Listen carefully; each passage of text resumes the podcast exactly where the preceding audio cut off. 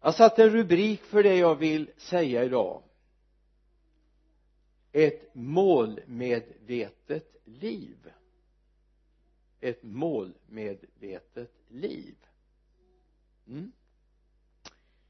och då är frågan vem som gör, sätter målet.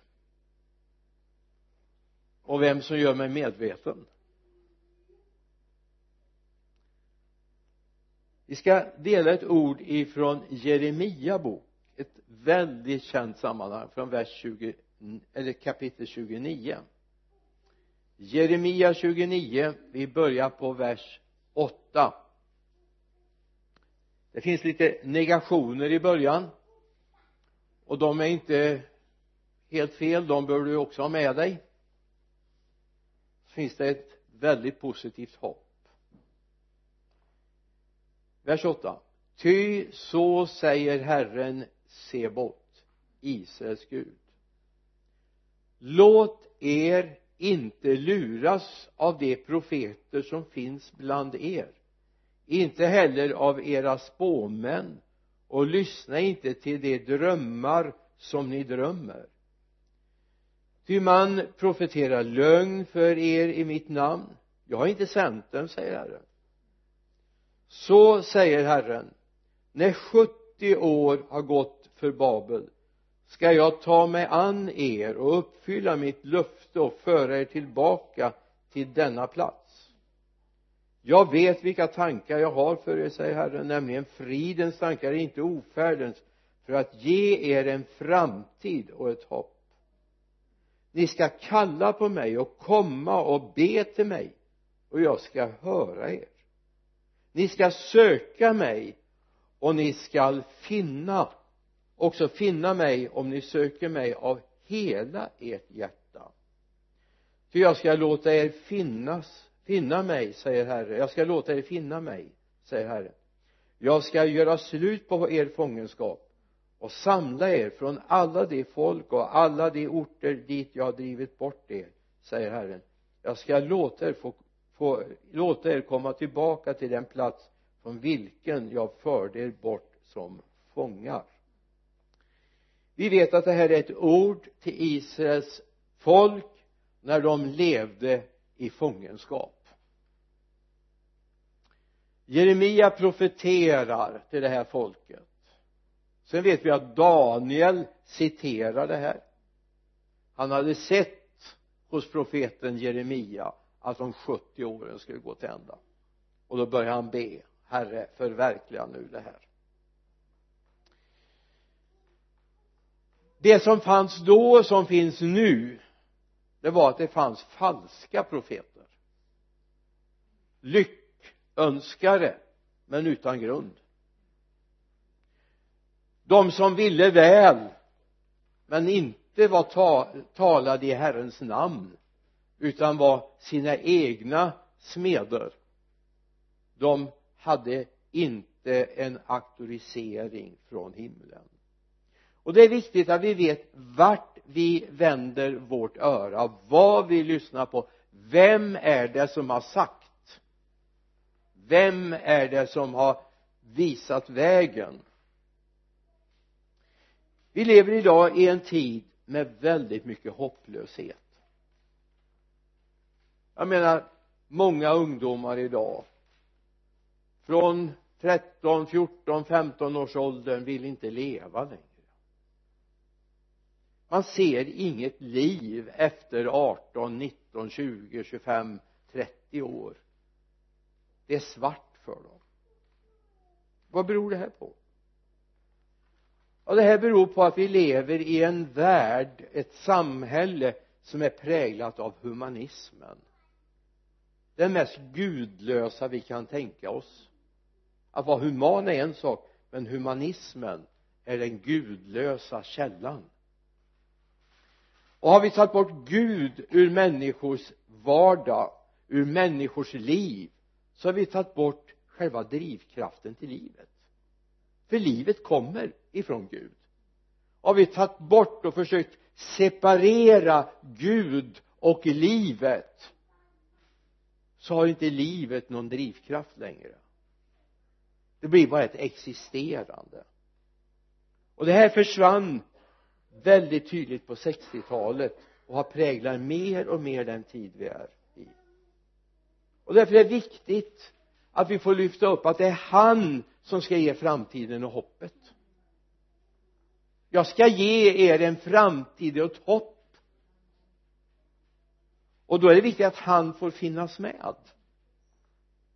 Och det här ska vi tala om bland annat i eftermiddag också om vårt vittnesbörd. Vad bottnar det i? Och så kommer jag att göra er lite chockad och säga att det handlar inte om våra upplevelser. Det handlar inte om våra upplevelser. Utan det handlar om han. Det handlar om han. Men det lämnar vi till eftermiddagen.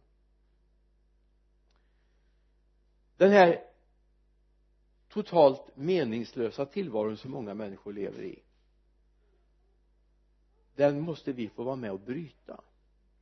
Vi måste få visa på något annat.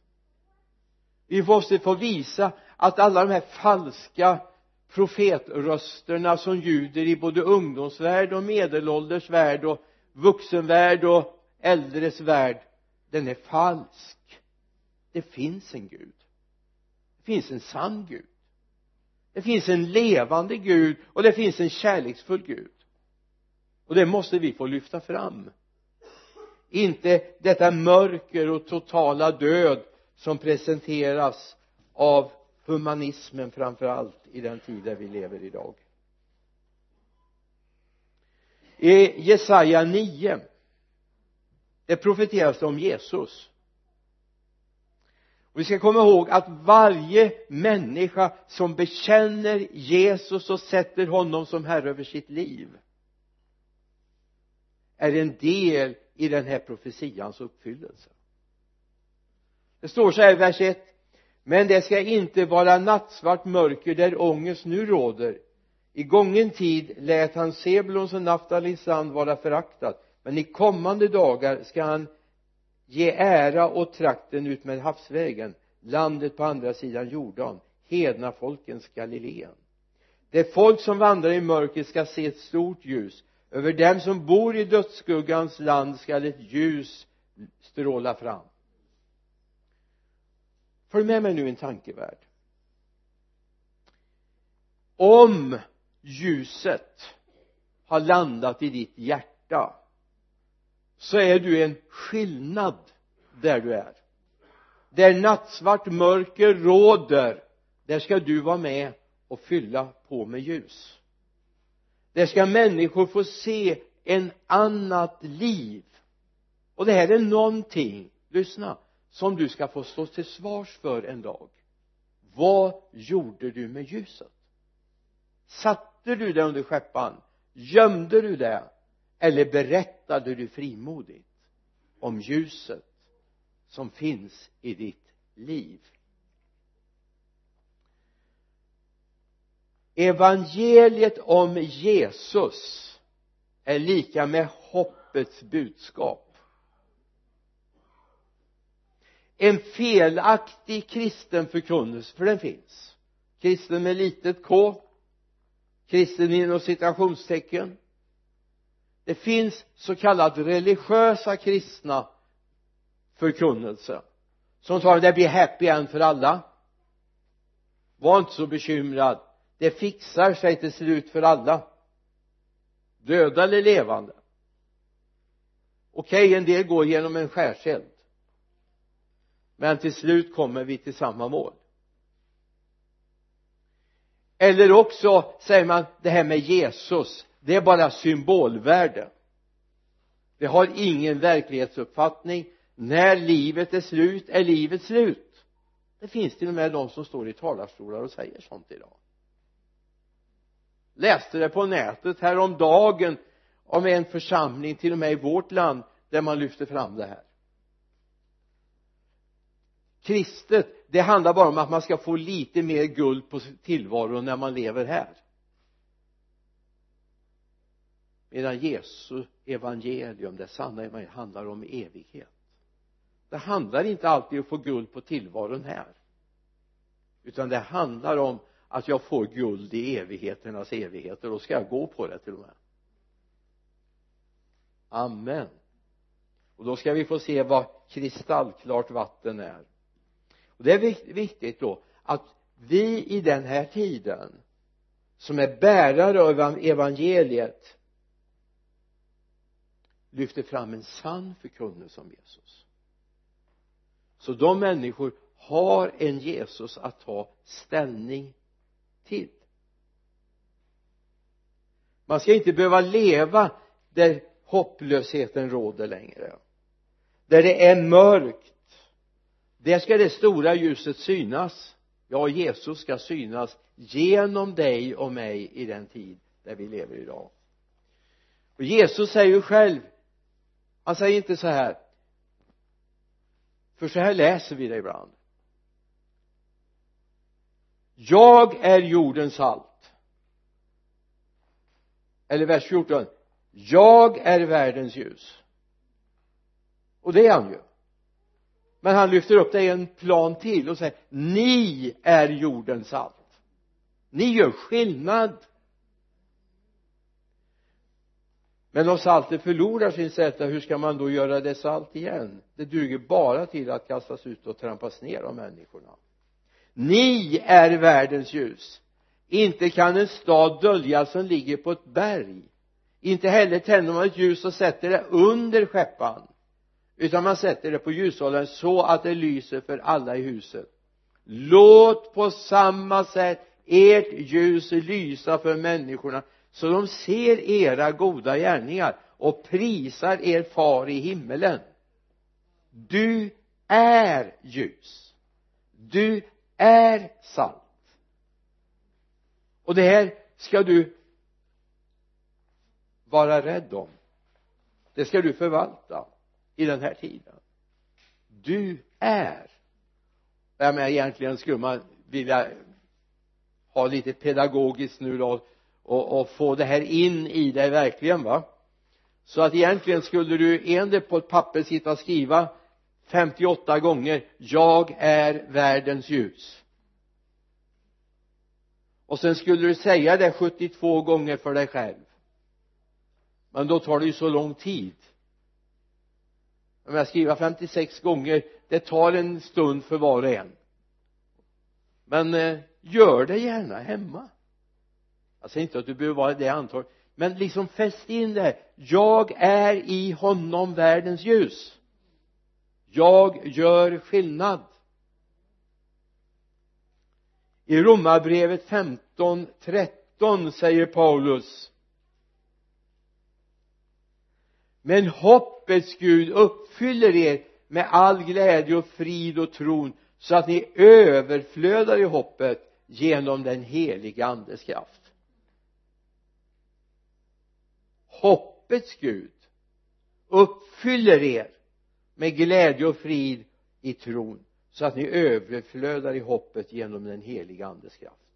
Alltså hoppet fyller oss ljuset fyller oss. Vi är ett salt i den här tiden men då måste vi ju våga lyfta upp Jesus. I den här tiden så egentligen skulle man börja sätta sig ner och så fundera varför är jag där jag är idag? Varför bor Jesus här inne och ja men jag har nog varit snäll så det är nog därför Jesus bor här inne. Nej inte riktigt riktigt eh, hela sanningen. Och varför sitter du här idag? Ja det var en tillfällighet alltså i min värld finns inte tillfälligheter. I min värld finns någon som är större än jag. Sen kan jag bryta mot det. Medvetet välja bort. Men om jag följer honom som bor här inne i mitt hjärta hoppets Gud då är jag på rätt plats vid rätt tillfälle i rätt stund va? Jag försöker på rätt kanal och allt. Låt mig ta en bild. Sannolikheten att jag träffar mitt mål om jag ska slänga iväg en pil i dart till exempel och bara hevar iväg den utan att sikta så är sannolikheten att jag träffar precis där jag ska. I dart är det inte alltid säkert man ska träffa mitt i tavlan. Utan man ska kanske träffa inom de där små spalterna som finns. Och ska jag träffa det så är sannolikheten att jag träffar det väldigt liten om jag bara skickar iväg pilen utan att titta vartåt jag sänder iväg den, eller hur? En del tror att yes att jag är den jag är och att jag kommer dit jag kommer och att det här året blir ett fantastiskt år. Det bara blir så. Yes jag ska säga att det är idag som du bestämmer hur 2015 ska bli. Du har det i din hand. Jag ska förklara snart. Alltså är det så att du i din hand tror att har jag jag har en miljon eller jag kommer att eh, gifta mig lycklig eller eh, jag kommer att åka Cadillac? Ja men det är inte det vi pratar om nu. Cadillac finns inte i himlen. Nej. Och du kommer inte vara rik i himlen heller i jordisk bemärkelse. För det har multnat bort. Det har rost och mal förstört. Utan det handlar om en annan dimension.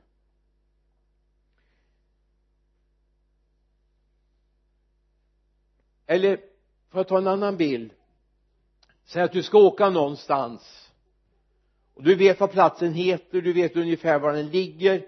Och så tar du fram en karta över landskapet dit du ska. Och så blundar du och så sätter du ner fingret. Och så tänker du dit ska jag. Det är målet. Men sen kanske den rätta platsen ligger där borta. Men alltså ibland är det så här vi, vi är lite enkelt tänkande ibland när det gäller det här att komma rätt att du är där du är idag i ditt andliga liv, i din andliga utveckling det är någonting som ligger i din hand att bestämma. Och frågan är ville du kommit längre? Ville du gjort mer med ditt liv? Alltså det handlar om ett målmedvetet liv. Att komma ur hopplöshet och få uppleva hoppet. Att få känna Guds plan och tanke med ditt liv. Och då kommer frågan vet du vad som styr ditt liv? Vad är det som styr ditt liv? Och säger så här det handlar inte först och främst om att jag ska lyckas på det mänskliga planet. Att jag ska bli miljonär eller jag ska få uppehållstillstånd i Sverige. Det, det är inte där den dimensionen jag pratar om utan jag pratar om min relation med honom.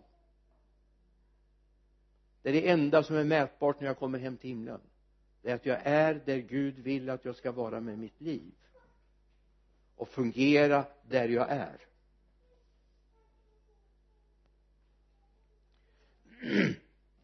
Vi står inför ett nytt år 2015 om några dagar och en del kan tänka sig ja men det är väl inte så märkligt med ett årsskifte. Nej och det är inte så märkligt. Jag menar onsdag blir torsdag och det blir det varenda vecka 52 52 och en halv vecka per år va? Så blir onsdag torsdag. Så mm, det är ju inget märkligt. Men nu är det faktiskt så att på torsdag skriver du 2015 och en del nya regler och lagar kommer. Bland annat så blir det nya direktiv från EU som kommer gälla i vårt land från första januari. Och det är många bokslut görs per den sista december. Och många budgetar åtminstone i mindre sammanhang görs från första januari. Så det, det händer någonting. Låt oss ha med det. Och då kan man tänka så här en del de gör nyårslöften. Har du gjort något nyårslöfte något år? Att äta mindre godis eller motionera mer. Eller vad det är nu du har gjort för dina förutsatser. Eller kanske du har till och med varit lite andlig så du har sagt att jag ska läsa bibeln varje dag under 20 eh, nästa år. Eller jag ska ta en rejäl bönestund varje dag och jag ska söka Herrens ansikte. Och du har varit jätteduktig de första tre veckorna bara missat eh, en vecka sammantaget på den tiden. Vad är det som är viktigt när vi går in i ett nytt år? Visst det är väl bra att man eh, motionerar att man dricker mindre söta drycker att man eh, äter nyttigare mat. Det är jättebra. Det kan vi inte alls slå ner på. Att vi blir mer miljötänk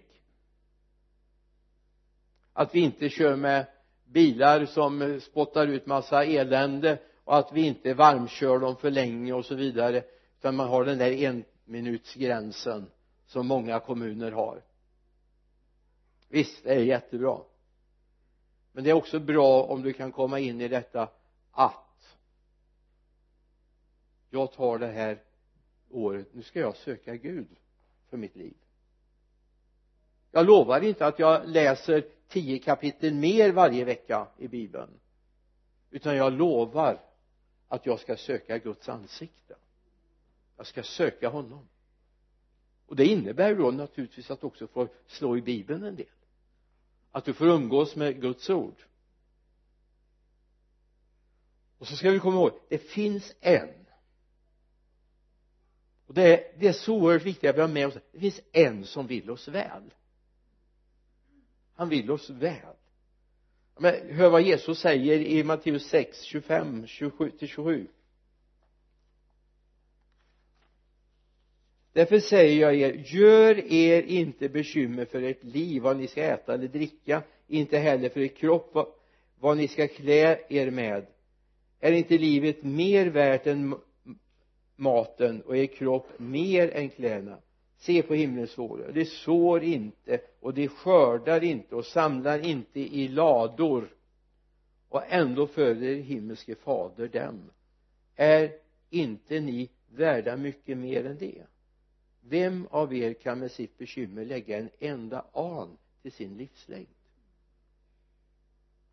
Är inte ni värda mycket mer än det?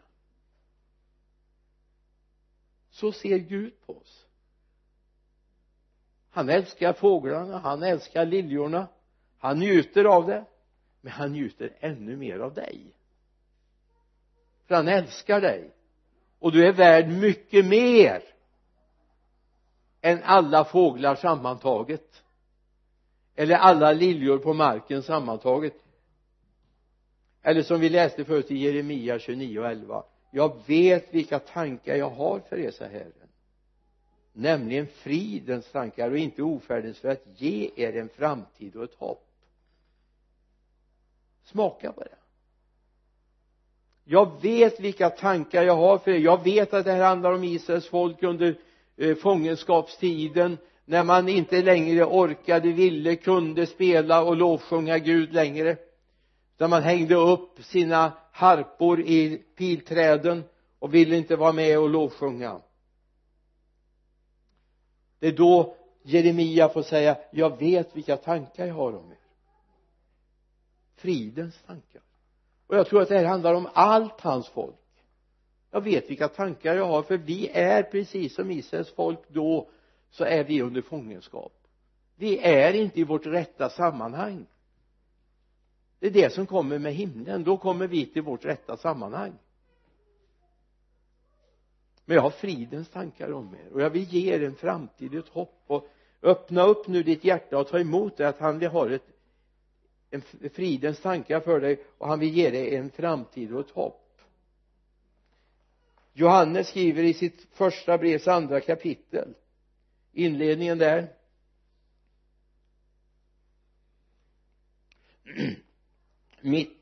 Mina barn detta skriver jag till er för att ni inte ska synda men om någonsin, har vi en som för vår talan inför fadern Jesus Kristus som är rättfärdig? Han är försoning för våra synder inte bara för våra utan också för hela världens. Har vi en som för vår talan inför fadern? I någon översättning står det han är vår förespråkare i en äldre översättning står han är vår förebedjare inför fadern. Han för vår talan. Alltså, jag ska inte be om handuppräckning men jag funderar på om inte du känner igen dig i det att det hänt ibland att du har misslyckats. Du har tänkt fel. Du har gjort fel. Och du känner så här att du står i skuld igen trots att du var förlåten allt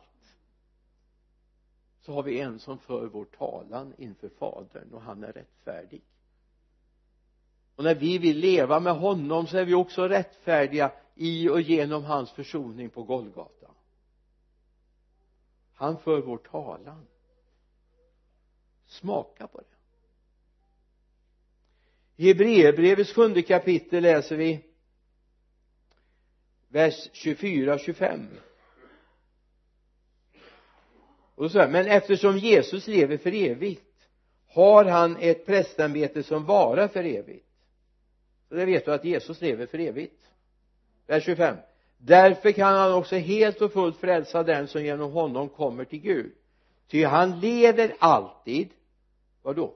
För att mana gott för dem. Det är nästan som man kan höra in.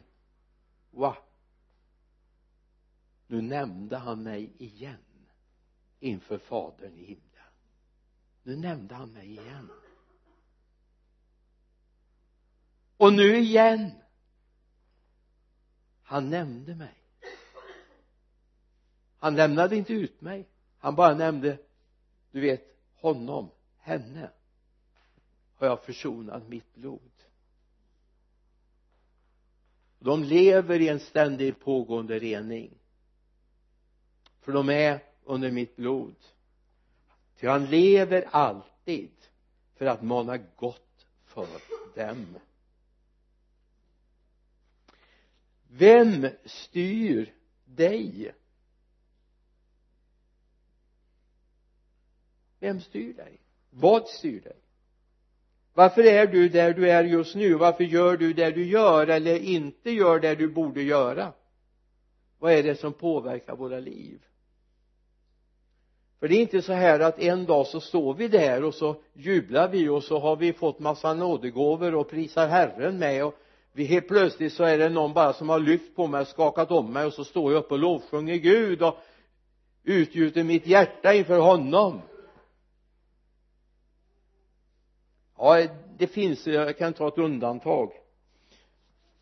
Det är härligt för att drabbas av undantag ibland. Jag har berättat om det förut. Jag var ju i Korea då 79 fick möta den här stora väldiga församlingen. Och jag vill säga det är en sån där upplevelse som och jag, jag tror jag ingick i Guds plan för jag sa nej när, när medlemmarna sa att jag, vi tycker du ska åka ända tills dagen när jag hade biljetten och så hade vi bönemöte kvällen innan jag skulle åka ner till Stockholm då. Ner till Stockholm då bodde vi i Norrland alltså. När helt plötsligt en syster i församlingen sa det. Oj tänk om planet störtar. Och alla pastorer som är brinnande i anden störtar i marken.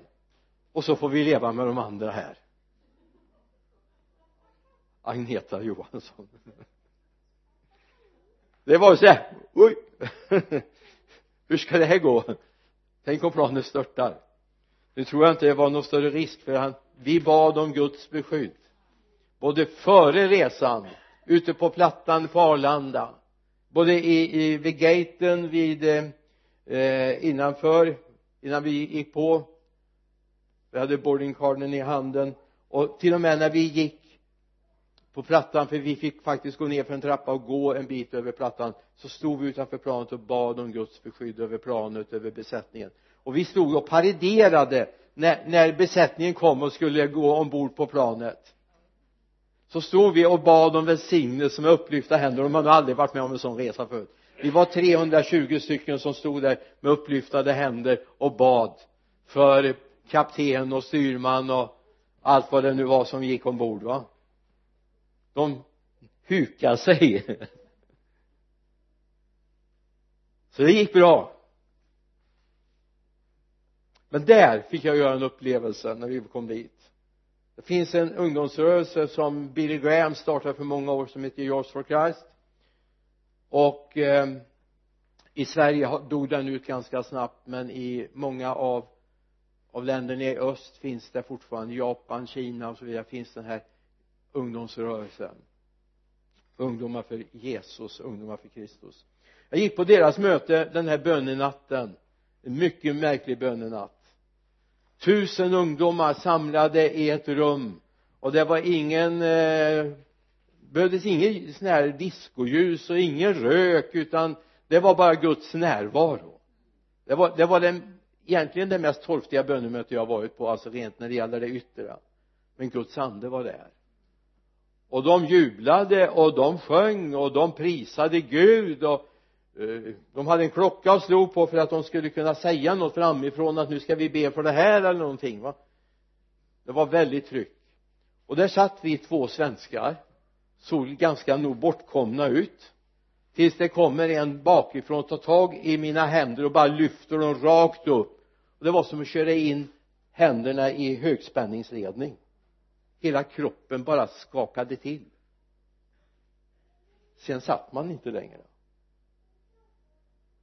Och då kan man tänka ja men det var väl liksom bara det att du råkade gå dit. Jag tror inte det var råkade. Jag tror det var en helig ande.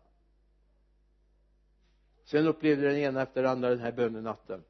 När klockan var tre då orkade inte vi längre. Vi tröga svenskar då tog vi oss till hotellet. De andra fick stanna till sex för det var utegångsförbud och de prisade Gud och det, bönebruset blev bara starkare och starkare ju längre natten gick. Då började man klockan 22 när klockan var tre då var det ett öronbedövande lovprisning inför Herren. Man bad för sitt land och sin nation. Man bad för hela den stilla ocean eller stilla havet området där ute. Prisar man Gud och man vände sig in mot Kina och bad. Man bad över Nordkorea. Man bad över Japan och man var engagerad. Alla bad på en gång.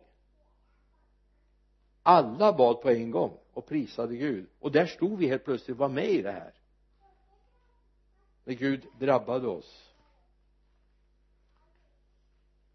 Vem styr det här?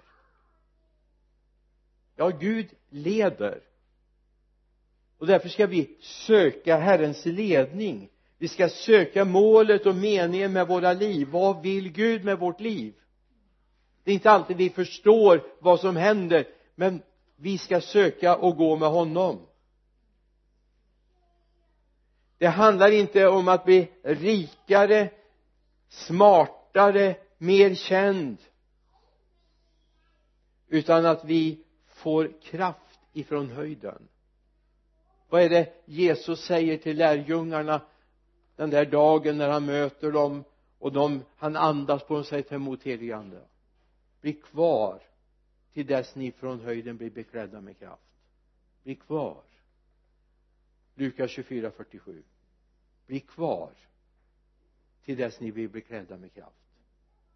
Det är det Gud vill.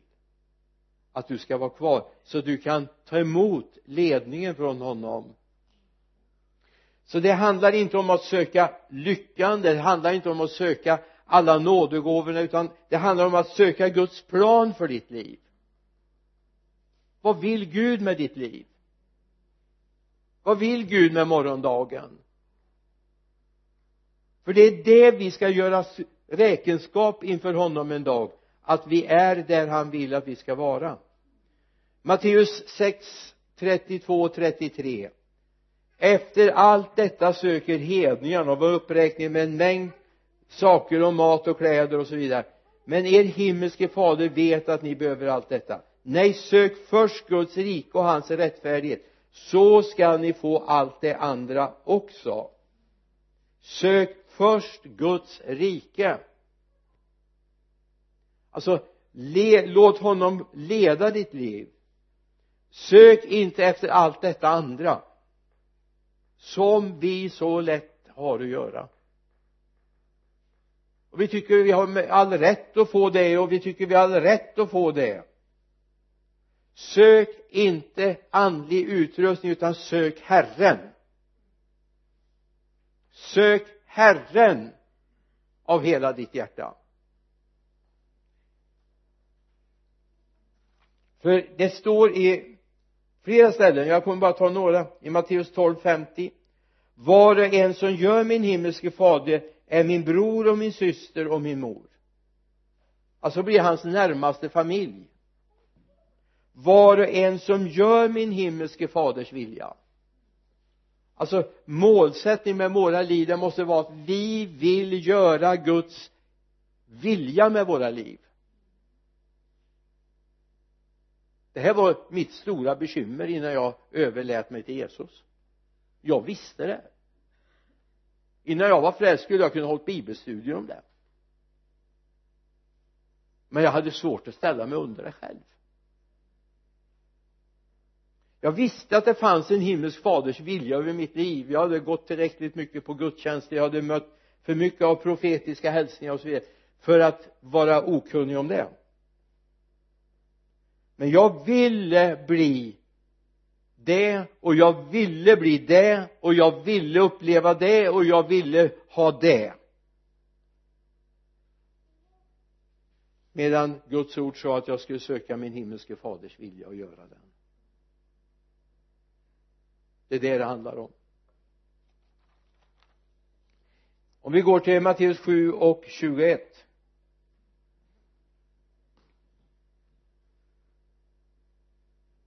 inte ska var och en som säger herre herre till mig komma in i himmelriket. Utan den som gör min himmelske faders vilja.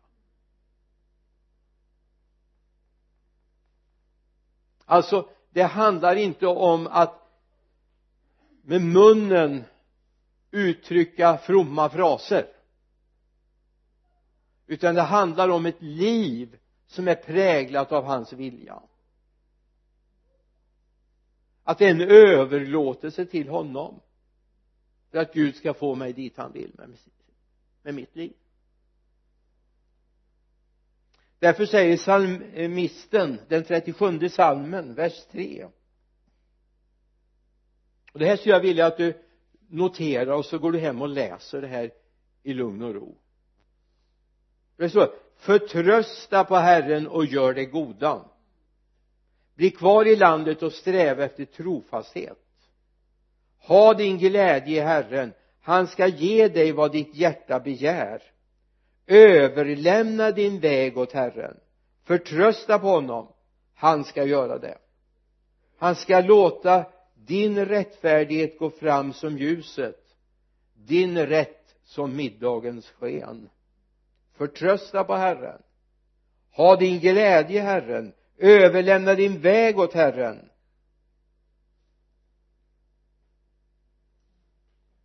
Det är liksom grundorden i det här. Förtrösta på Herren och gör det goda. Ha din glädje i Herren. Han ska ge dig vad ditt hjärta begär. Överlämna din väg åt Herren och förtrösta på honom. Han ska göra det. Han ska låta din rättfärdighet gå fram som ljuset och din rätt som middagens sken. Sen kommer vi till överkursen. Nu ska vi ta överkursen. För det är klart vi lever ju i den här världen och vi tänker så här att den som gör allt rätt nu den får ja den får guld och gröna skogar på en gång. Yes. Inget motstånd inga problem för den som eh, är överlåten till Herren och gör hans vilja. Eller hur? Paulus. Vi ska ta honom två gånger om här nu. Vi går till sextonde kapitlet i apostlagärningarna vers 7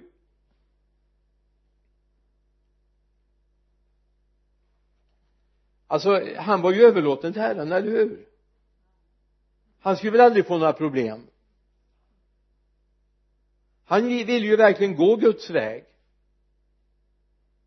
från det ljuset hade drabbat hans ögon där borta i Damaskus så var han helt överlåten till honom. Och så står det i vers 7 och när de nådde Mysien försökte de bege sig till Betynien men det tillät inte Jesu ande. Då for de genom Mysien ner till Troas. På natten såg Paulus en syn en man från Makedonien stå där och bad honom kom över till Makedonien hjälp oss. När han hade sett den synen försökte vi genast ta oss till Makedonien eftersom vi förstod att Gud hade kallat oss att predika evangeliet för dem. Halleluja det var det underbart va? Mm. vi hoppar till vers 16 det finns mycket underbart där mellan de där sex eller fem verserna. Men vers 16 en gång när vi var på väg till bönestället mötte, då är de alltså över där i, i Makedonien, i Filippi nu då. En gång när vi var på väg till bönestället mötte vi en slavflicka som hade en spådomsande och som skaffade sina herrar goda inkomster genom att spå.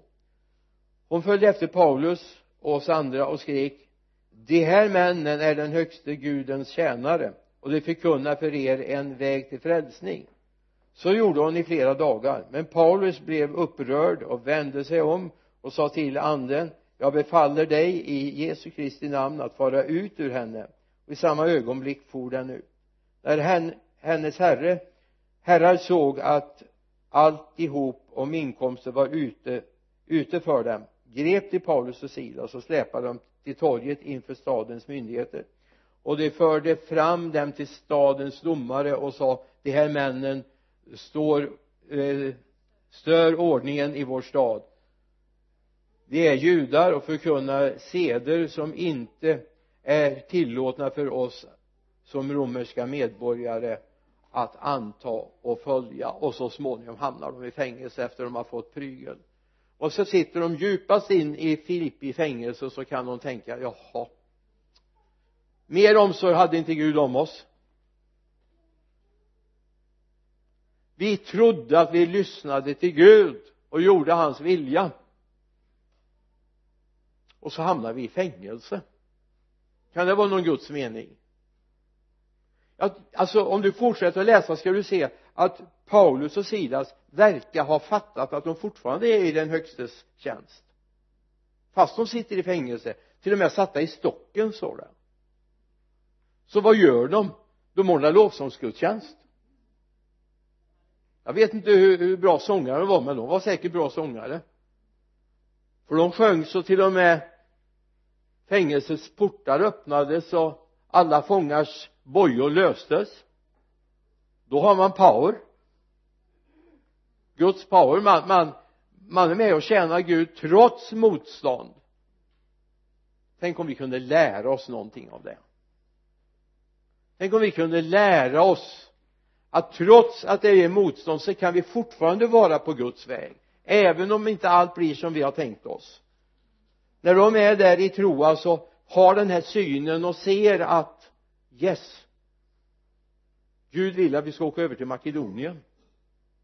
Så fanns det inte på kartan att de skulle hamna i fängelse men när de hamnade i fängelse så accepterade de det. Tack Gud. Nu är du satt oss i fängelse nu lovsjunger vi dig. Och så blir det väckelse och den första som blir frälst och döpt det är fångvaktaren. Alltså ibland måste vi få in det. Okej okay, nu blev det inte som jag hade trott. Nu blev det inte så här som jag tänkte mig. Men jag är fortfarande Guds tjänare. Även om jag får motstånd alltså motståndet är från djävulen. Men Gud leder igenom motståndet, inte förbi, han tar inte omvägar, vi får gå igenom motståndet. Och det är det vi måste lära oss när vi ska gå med Gud. Så att vi inte fastnar i självömkan. Vi kan ta ett annat exempel. Du går till vers, eller kapitel 27 vers 20 Paulus är på resa.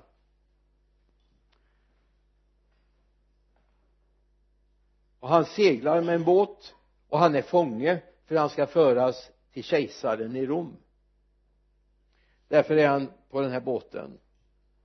Och så står det varken solen eller stjärnorna syntes på flera dygn och stormen låg på så att vi till sist förlorade allt hopp om räddning. De hade nu inte ätit på länge då steg Paulus fram mitt ibland dem och sa ni män borde ha lytt mitt råd att inte lägga ut från Kreta och så undvika denna skada och förlust. Nu uppmanar jag er att vara vid gott mod. Yes han var på samma båt alltså. Ops han var på samma båt. Det var ingen stor megafon ifrån någon större båt som han ropade på utan han var på samma båt. Inte en enda av er ska mista livet bara fartyget ska gå under. Man hade nog lite svårt att tro honom en ängel från den Gud som jag tillhör och tjänar stod nämligen bredvid mig i natt. Och han sa frukta inte Paulus du skall stå inför kejsaren och se alla dem som seglar med dig har Gud skänkt dig. Var därför vid gott mod ni män ty den tilltron har jag till Gud att det blir som han har sagt mig. Men vi måste kastas upp på en ö. Men inte någon gick till spillo. Inte någon. Därför en ängel från den Gud som jag tjänar stod jämte mig och sa alltså det är ett lite annat sätt att tänka va. Oj nu blåser det emot. Vi är ungefär som lärjungar trots att Jesus var i båten så började det blåsa och vågorna slog över och de var rädda de skulle gå under. Men hur skulle de kunna göra det? När Jesus är i båten. De kände nog inte honom riktigt fullt ut ändå. Men Jesus drunknar ju inte. Det ingår liksom inte i hans paket. Och de som är med honom. Alltså han var i problem tillsammans med de andra han var på samma båt under samma betingelser och han var ändå i Guds vilja. Så frågan är vad ser du framför dig? Vad vill du med ditt liv? Vill du bara gå runt alla problemen? Bara ha det enkelt genom livet? Det får inte ta emot. Mina känslor måste få vara med jag ska säga när piskslagen landade på Petrus rygg så kändes det inte gott. När Paulus piskades så kändes det inte gott. När martyrerna i vår tid drabbas så känns det inte gott. Men de är i Guds vilja. Det här vi västerlänningar måste lära oss att tänka om. Guds evangelium är att han finns med i allt. Han lämnar oss aldrig. Och då kommer frågan var har vi vår glädje någonstans? Får jag berätta en liten anekdot? Den är lite sådär halvdan men den säger någonting. En eh, man var med oss på en bibelskoleläger vi hade för många år sedan. Han hade gått i bibelskolan på den tiden eller missionsskolan i Örebro på den tiden när man under missionsskoletiden inte fick ha sällskap. För man skulle inte vara upptagen av världsliga bekymren medan man förberedde sig för pastortjänst eller missionärtjänst och sen när de då blev, väl blev antagna så fick de se till att de fick någon med sig och gifta sig med när de skulle åka iväg.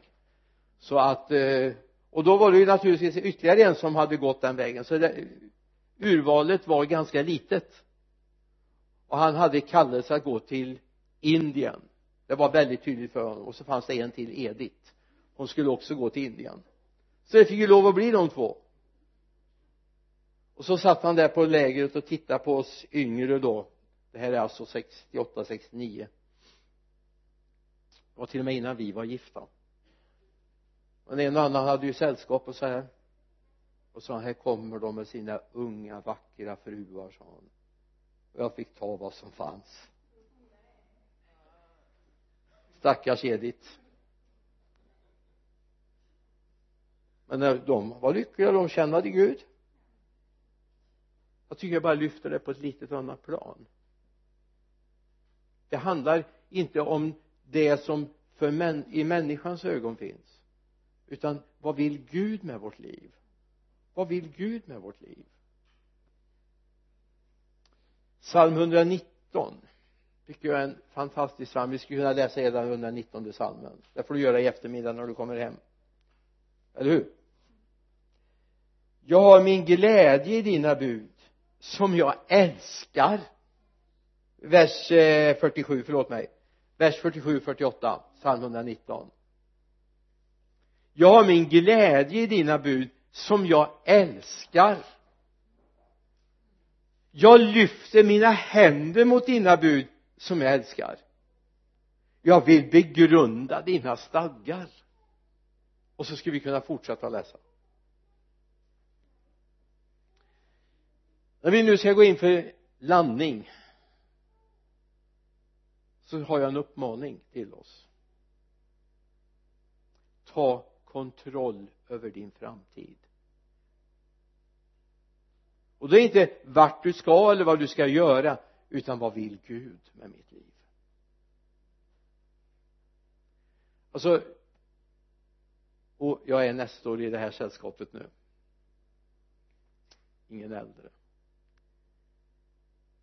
Jag är så tacksam för den där dagen 1967 när jag svarade ett otvetydigt ja till Guds kallelse. Du får göra med mitt liv vad du vill. Du får göra med mitt liv vad du vill. Jag hade lärt mig och jag hade sett både lyckliga och olyckliga människor genom livet. Och jag hade förstått att de som hade vikt sitt liv hundra procent till Jesus. De var lyckliga även när 50-60 år hade gått.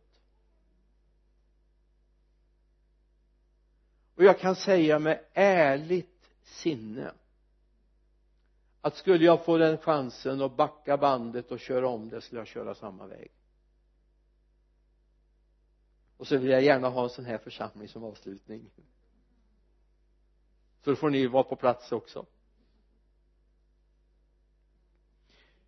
Ta kontroll över din framtid. Är inte det du vill utan vad vill han med ditt liv? Vad vill han? Vår Gud är en god Gud.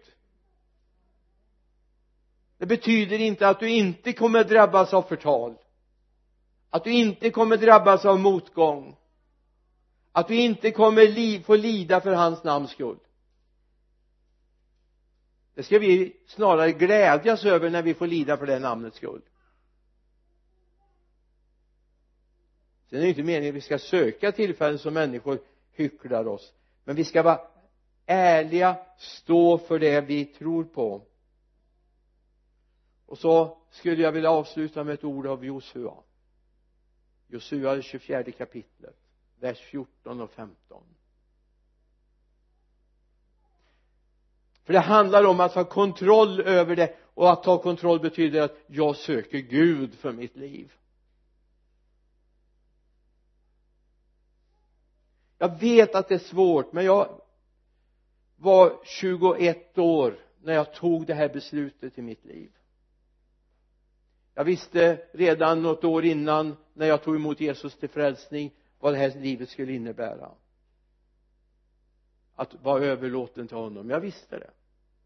Och därför så bromsade jag upp några år under tonåren då jag hade svårt för det var så mycket jag ville. När jag var strax för 18 år så överlät jag mitt liv till Jesus. Jag hade en tro men jag hade inte överlåtit mig. Jag var inte beredd att gå hans väg. När jag kom till 21 år eller innan jag fyllde 21 år på sommaren där. Så beslutade jag mig för att jag åtminstone skulle testa en bibelskola. Jag visste att det fanns en risk.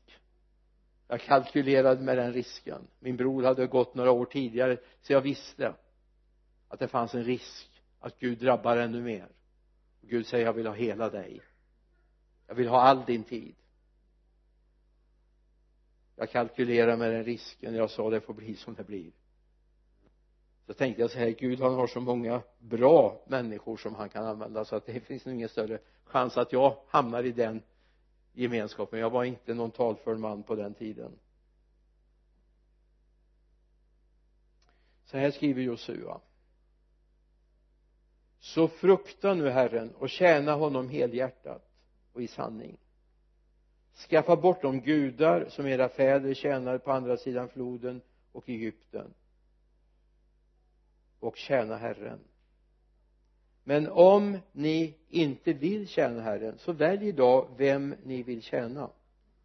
Antingen de gudar som era fäder tjänade när de bodde på andra sidan floden eller de gudar som dyrkas av amorerna i vilkas land ni själva bor. Men jag och mitt hus vi vill tjäna Herren jag kan säga att det här var det första bibelordet jag strök under i en bibel. Med rött. Vers slutet på vers 15 men jag och mitt hus vi vill tjäna Herren. Och så har det varit. Nu ber vi. Herre tack för att vi får ta kontroll över framtiden. Genom att vi söker ditt ansikte ständigt. Vi vill inte gå egna vägar. Vi vill inte ta egna beslut. Utan vi vill vandra med dig. Tackar dig Jesus för att du hör oss. Amen, Amen. innan vi sjunger lovsång innan vi tittar på eventuella teckningar så vill jag bara att vi blir stilla inför Herren en stund. Jag har bara en, en fråga. Vill du vandra hans vägar och göra hans vilja med ditt liv? Oavsett vem det är. Inte sätta dina drömmar och dina planer först utan sätta hans. Nu söker vi Guds rike och hans rättfärdighet först finns du här och känner att jag, jag vill bekänna det så räcker du en hand. Ska vi be tillsammans med dig?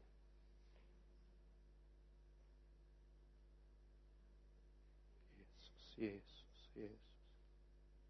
Är det fler som känner att jag vill vara överlåten honom och hans vilja?